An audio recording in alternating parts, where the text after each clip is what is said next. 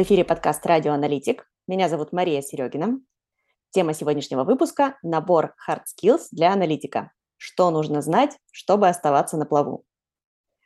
Сегодня поговорим о том, кого ищут работодатели и в чем отличие аналитика в 1С и бизнес или системного аналитика. Зачем аналитикам 1С смотреть в сторону других технологий? И какие навыки стоит развивать аналитикам 1С, чтобы иметь возможность работать с другими стеками? Сегодня с нами Дмитрий Летяга, руководитель продукта в компании Agiscon. В IT прошел путь от рядового аналитика до руководителя продукта и проектов. Работал как на внутренней разработке, так и в интеграторах. Управлял требованиями по развитию систем GIS «Независимый интегратор», Платон и в GIS «Аршин». Дима, привет! Привет, спасибо, что пригласили. Ну, с чего начнем? А, давай для начала спрошу тебя о том, что вообще тебя натолкнуло на размышления на тему развития навыков аналитиков именно в сфере 1С. Окей. Okay. А, ну, честно говоря, для себя я не делаю разделения на аналитиков а, в сфере 1С или не в сфере 1С. А, на мой взгляд, аналитик – это специалист, собирающий требования к разработке программного обеспечения, и независимо от того, с каким стеком он работает, эти требования должен уметь там формализовывать, ставить задачи. А, а, собственно, что меня натолкнуло на разговоры и на мысли про данную тему, а, последние несколько лет я активно участвовал в подборе аналитиков на проекты.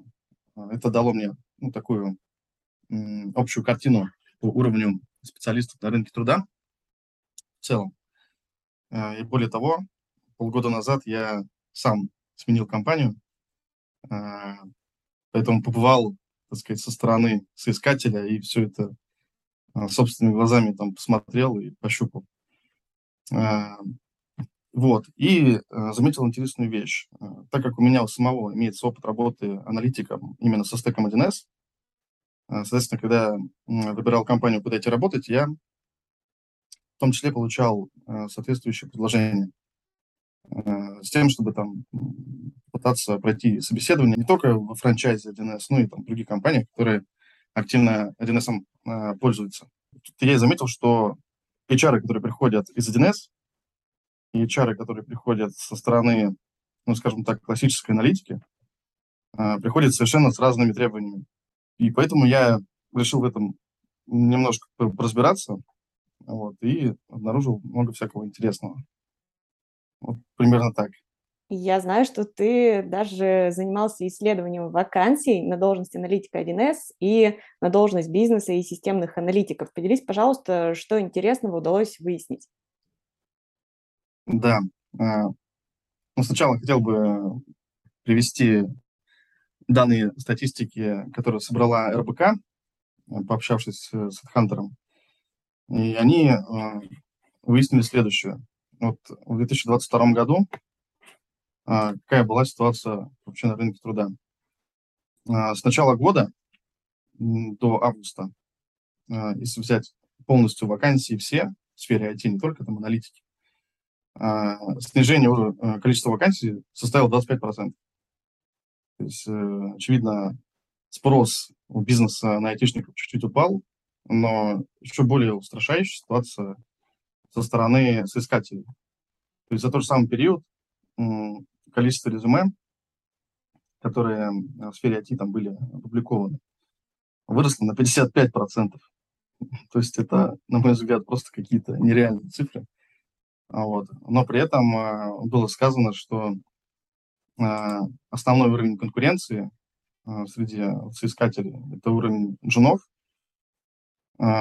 Предпосылки, получается, для этого такие, что с уходом там крупных IT-гигантов понятно, джуны в первую очередь попали под сокращение. Вот. И кроме того, э, эти все школы да, по обучению этим специальностям, они сейчас получили очень большую популярность, э, генерят очень большой поток выпускников, но получается, что уже спрос э, не такой высокий, поэтому жены борются как могут за вакансии. Тут я еще недавно тоже заметил, что э, у нас даже государство уже начало стимулировать льготные категории граждан, чтобы они э, шли учиться в IT, как раз-таки вот э, подобные всякие курсы проходить. И возвращают им до 100% обучения. Вот. Это такая вот отсылочка про исследование HeadHunter. Mm-hmm. Вот. А я э, сам решил тоже посмотреть, собственно, а, а, какая ситуация в части вакансий по аналитикам для 1С, потому что для вакансий для классических аналитиков, в принципе, у меня картинка в голове сложена. И поизучал ну, известные там телеграм-каналы и выявил следующее, что, в принципе, то, что требовалось от аналитиков в сфере 1С даже в допандемийные времена, те требования, которые нужны были. Ну, в основном там был упор, конечно, на soft skills, и э, среди hard skills там э, чаще всего это знание предметной области. В принципе, это требование сохранилось и до сих пор, как э, одно из самых основных для 1 Вот. И там, по сути, моделирование бизнес-процессов. Ну и э, написание документации, там, знания ГОСТов. И вот этот набор hard skill ов, он э, просуществовал уже несколько лет, ну, практически в неизменном виде ну, до сегодняшнего дня. Это то, что вот я заметил требования к аналитикам 1С. Но, например, к разработчикам, которые требования предъявляются в сфере 1С, там э, мелькают навыки, которые сейчас, например, э, повсеместно встречаются у классических бизнес-системных аналитиков. Как, например, там, знание протоколов HTTP, там, умение обращаться с веб-сервисами, а, умение там, проектировать API там, и тестировать их. Вот. Эти навыки, которые, по сути, сейчас для классического аналитика ну, являются неотъемлемой частью. Да, интересная статистика. Тогда смотри, какой вопрос. Если сейчас э, достаточное количество вакансий, где требуются аналитики с привычными навыками для нас, да, там, мы собираем требования, моделируем процессы, знаем хорошо конфигурации, а, зачем тогда нам еще дополнительно что-то изучать? Я считаю, что никогда не будет ситуации, когда мы будем пользоваться только одним 1С. Вот. И поэтому 1С а, ждет новый такой виток популяризации, на мой взгляд, в ближайшее время. Потому что, например, ушел из России SAP. 1С – это такой, ну, наверное, один из лучших примеров по а, замещению там, иностранного программного обеспечения. Вот, соответственно, 1С он набирает популярность не только там, как э, какие-то бэк-офисные системы там, и ERP-системы, а и применяется в том числе в мобильной разработке, там уже интеграции есть там с э, какими-то веб-сервисами, э, государственными, не только. Вот. И, соответственно, чтобы, наверное, грамотно, э, не то чтобы грамотно, а уверенно общаться со своими коллегами, которые сидят по ту сторону 1С, да, которые разрабатывают, э, ну, скажем так, более э, широкого стека сервиса. А, нужно и изучать вот эти вот дополнительные скиллы, которые позволят это сделать. Вот. А, ну, то есть основной, наверное, причиной для того, чтобы изучить что-то новое, это а, улучшить свою коммуникацию с коллегами из мира не 1С. Потому что, на мой взгляд, скоро граница между 1С и чем-то другим, она будет совершенно размыта. И э, как разработчики, так и аналитики будут совершенно спокойно заниматься разными вещами.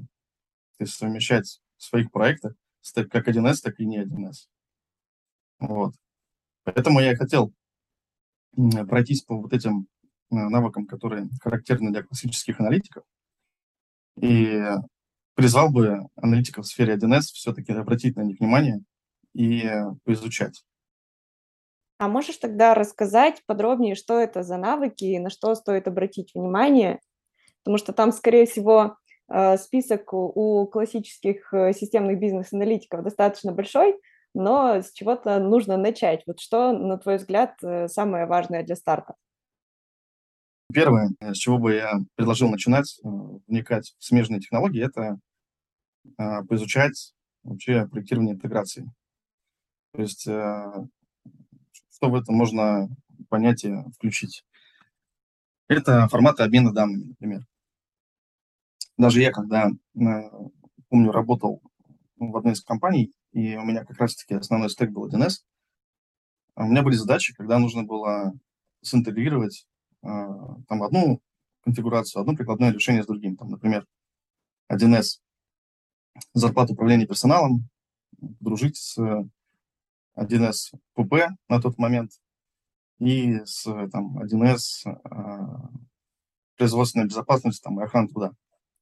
Вот. И когда я этой задачей занимался, я повсеместно очень часто обращался к XML, а, где там при помощи, а, и в том числе при помощи а, конфигурации, по-моему, конвертации данных, там настраивали правила, правила обмена ну, справочников между этими всеми конфигурациями. То есть как бы задача такая, вроде бы чисто 1С, но при этом э, требовалось да, посмотреть какой-то стек э, в чистом виде к 1С не относящийся.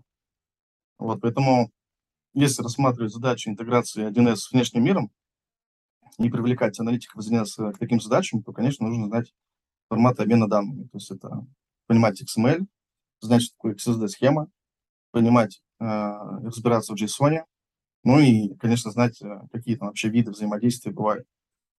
То есть там удаленный вызов процедуры, э, обмен э, файлами через там какой-нибудь FTP-ресурс, там, через единую базу данных и так далее.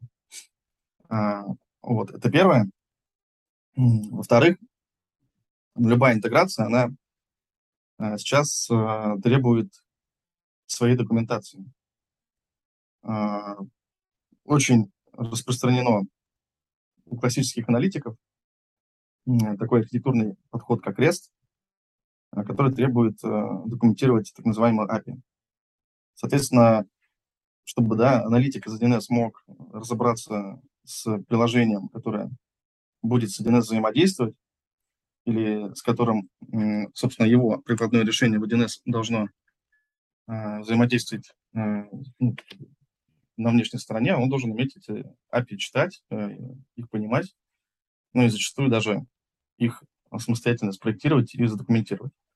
То есть, помимо того, что нужно иметь представление, из чего состоит документирование как документ, то есть какие там бывают разделы, а, что там вообще описывается, есть еще такой язык, а, Swagger называется. То есть это, по сути, технический, чисто а, для разработчиков а, язык, при помощи которого можно описать API и его представить в таком интерактивном виде с помощью там, ресурса, называемого Swagger Editor, где там а, можно довольно легко визуализировать там, и проверять ответы, которые сервис тебе пришлет, моделировать запросы, смотреть, там, какие параметры запроса передаются и так далее.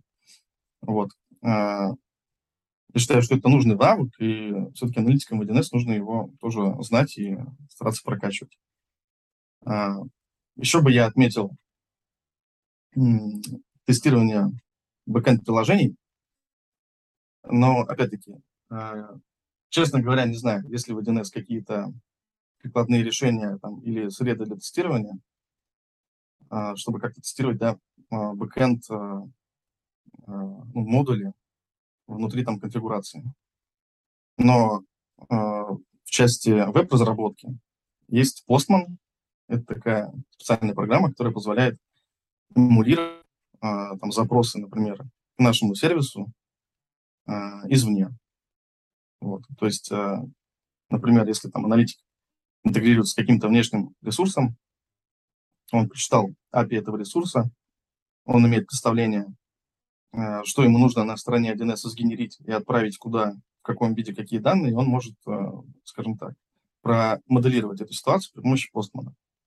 Вот. На мой взгляд, тоже хороший инструмент, полезный для того, чтобы э, коммуницировать с коллегами из веб-разработки, аналитиками из 1С. Вот.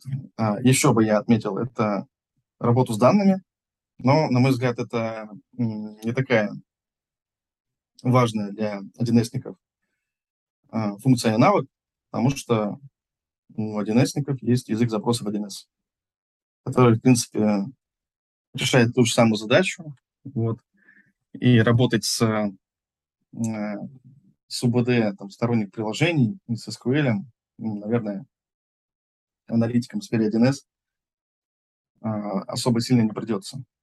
Но, опять-таки, чтобы как-то общаться на одном языке, ну, наверное, стоит иметь представление, из чего выглядит SQL, провести какие-то аналогии там SQL с языком запросов 1С, потому что, по сути, ну, это, наверное, одно и то же, только один пишется на русском языке, а другой на английском. Вот. А, и еще бы, наверное, я отметил, это а, навыки моделирования, точнее, проектирования информационных систем. А, то есть а, есть нотации, да, которые сейчас требуются у аналитиков 1С. Это про моделирование бизнес-процессов, всякие VPMN, ALIS. Но я бы сюда все равно добавил еще обязательно UML. В частности, такие диаграммы, как э, диаграмма последовательности, секвенс-диаграмма, и диаграмма use cases. Вот, это такие наиболее часто встречающиеся вещи э, со стороны классического анализа, которые, на мой взгляд, опять-таки, тоже очень сильно помогут друг друга понимать и аналитикам в сфере 1С, и классическим аналитикам, если и те, и другие будут э, этой нотацией владеть. Ну, вот, наверное, такой минимальный э, набор навыков, который необходим для успешной коммуникации, ну, выглядит вот так. У меня еще тогда будет вопрос со звездочкой. А, раз мы задели тему и системного, и бизнес-анализа, вот с точки зрения именно бизнес-анализа, есть ли у тебя а, какие-нибудь наблюдения по поводу того, а, что есть классного у бизнес-аналитиков, которые работают вне 1С, на что можно аналитикам, которые работают с 1С, обратить внимание? Или ты разницы особой не замечаешь? Что есть классного бизнес-аналитиков со стороны, со стороны 1С? А, нет, те, кто работают не с 1С, с каким-нибудь другим а, стеком, на каких-нибудь других проектах, есть ли у них какие-то такие компетенции, которые могли бы пригодиться аналитикам, которые вот сейчас работают э, с решениями на 1С? Может, конечно, и нет отличия. Здесь важна твоя точка зрения. Ну, моя точка зрения, в принципе, такая же, как и была озвучена в самом начале. Вот, я особо не разделяю э, аналитиков на 1С и не 1С, и считаю, что и предметная область, и стек, с которым они работают, э, для любого аналитика современного должны быть э, вещи универсальными. То есть, почему я поработал да, со стеком 1С, вот, могу дальше работать в других направлениях и в других, скажем так, стеках. Я не пошел дальше чисто профильно в аналитику 1С? У меня на этого, у меня нет ответа на этот вопрос. И, честно говоря, теряюсь в догадках, э, кто на этот вопрос может ответить. Вот, поэтому я эти понятия не разделяю. И сказать, что там а, есть супер уникального и полезного классического бизнес-аналитика, что пригодилось бы аналитику 1С, ну, не смогу потому что все должно быть и у этих, и у других. Это вот мое мнение. А, наверное, можно сделать вывод, что нужно просто мыслить, что ты не а, аналитик 1С, а ты просто аналитик. Ну, Н- да. Неважно в чем. Да. Слушай, это классная идея. На самом деле, я тебя не просто так пытаю всеми этими вопросами, потому что мне это тоже очень близко. Я долгое время работала а, на проекте, где были интересные интеграции 1С и с веб-технологиями, и с мобильными приложениями, с телефониями, с мессенджерами. И правда могу сказать, что когда ты перестаешь э, мыслить категориями того, что тебе там нужно хорошо знать возможности 1С а, предприятия либо какой-то конкретной конфигурации, начинаешь смотреть немножко дальше, там, на потребности бизнеса, а, на технологии, которые сейчас есть, которые могут нам помочь решить задачу клиента. Это абсолютно другая вселенная, это очень интересно. Сразу появляется огромное количество информации, которую тебе нужно изучить. Это вот прям большое поле для развития и личностного, и профессионального. Поэтому я очень рада, что ты эту тему задел. Прям классно, прям здорово. Супер. Давай, наверное, э, какое-нибудь финальное напутственное слово э, сделаем, ну, такое, чтобы прям все вдохновились и сейчас э, пошли что-нибудь э, клевое читать, изучать, э, развивать свои навыки для того, чтобы стать не аналитиками 1С, а просто аналитиками всей IT? Ну, а, что касается изучения, а, я тут для себя открыл тоже еще одну новую сферу, как для специалиста, такую как менторство. Вот. И обнаружил, что у нас есть довольно, ну, не, не прям что много, но несколько таких хороших площадок, на которых э, есть крутые специалисты, э, которые предлагают свои услуги в качестве ментора для того, чтобы подтянуть какие-то там знания или навыки э, в той или иной сфере, в том или ином стеке. К сожалению, когда я там начинал свою карьеру, такой возможности не было. Приходилось нам набивать шишки э, и постоянно совершать какие-то глупые ошибки, но зато на них учиться. Вот сейчас в этом плане можно с меньшими потерями новые какие-то навыки поизучать. Вот, поэтому я бы, наверное, рекомендовал обратить свое внимание на площадки, такие как, например, там GetMentor или Solvery, или, может быть, Инфостарт э, предлагает какие-то, или, может, если не предлагает, то предложит какие-то свои направления менторские. Вот, э, начать с них, а, и, наверное, уже какой-нибудь ментор сможет э, в легкую вам составить и план по обучению, и подсказать источники полезные для этого, и, в принципе, ну, на мой взгляд, полезно пообщаться с человеком, который там обладает, э, скажем так, э, и бэкграундом более широким, и стеком более широким, чтобы как раз-таки понять, может быть, и послушать мнение э, человека, который связан не только с 1С, насколько это полезно и насколько вообще это востребовано, и обменяться опытом, и, наверное, себя замотивировать расти из аналитика в сфере 1С в full stack аналитика, но при этом, конечно же, не забывая про 1С. Это классное завершение. А, да, я полностью тебя поддерживаю. А, на самом деле ментор – это а, очень э, клевый человек, которому можно пойти с вопросом, который замотивирует и направит. Это как будто ты снова возвращаешься в университет, а, потрясающее ощущение, когда знаешь, что есть человек, к которому можно обратиться с вопросом. Это правда здорово. Да, согласен. Ну, это и продуктивно крайне, я считаю. Дима, ты просто нам столько советов сейчас надавал.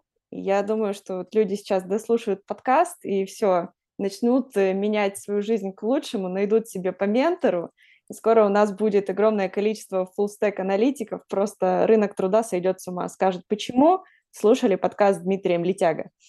Да, да. Будем надеяться. Дима, спасибо тебе большое. Я еще раз напомню всем, кто забыл, с нами сегодня в эфире был Дмитрий Летяга, руководитель продукта в компании Агискон. Дима, спасибо тебе большое, было очень интересно. Спасибо. Спасибо, всем пока. Пока-пока.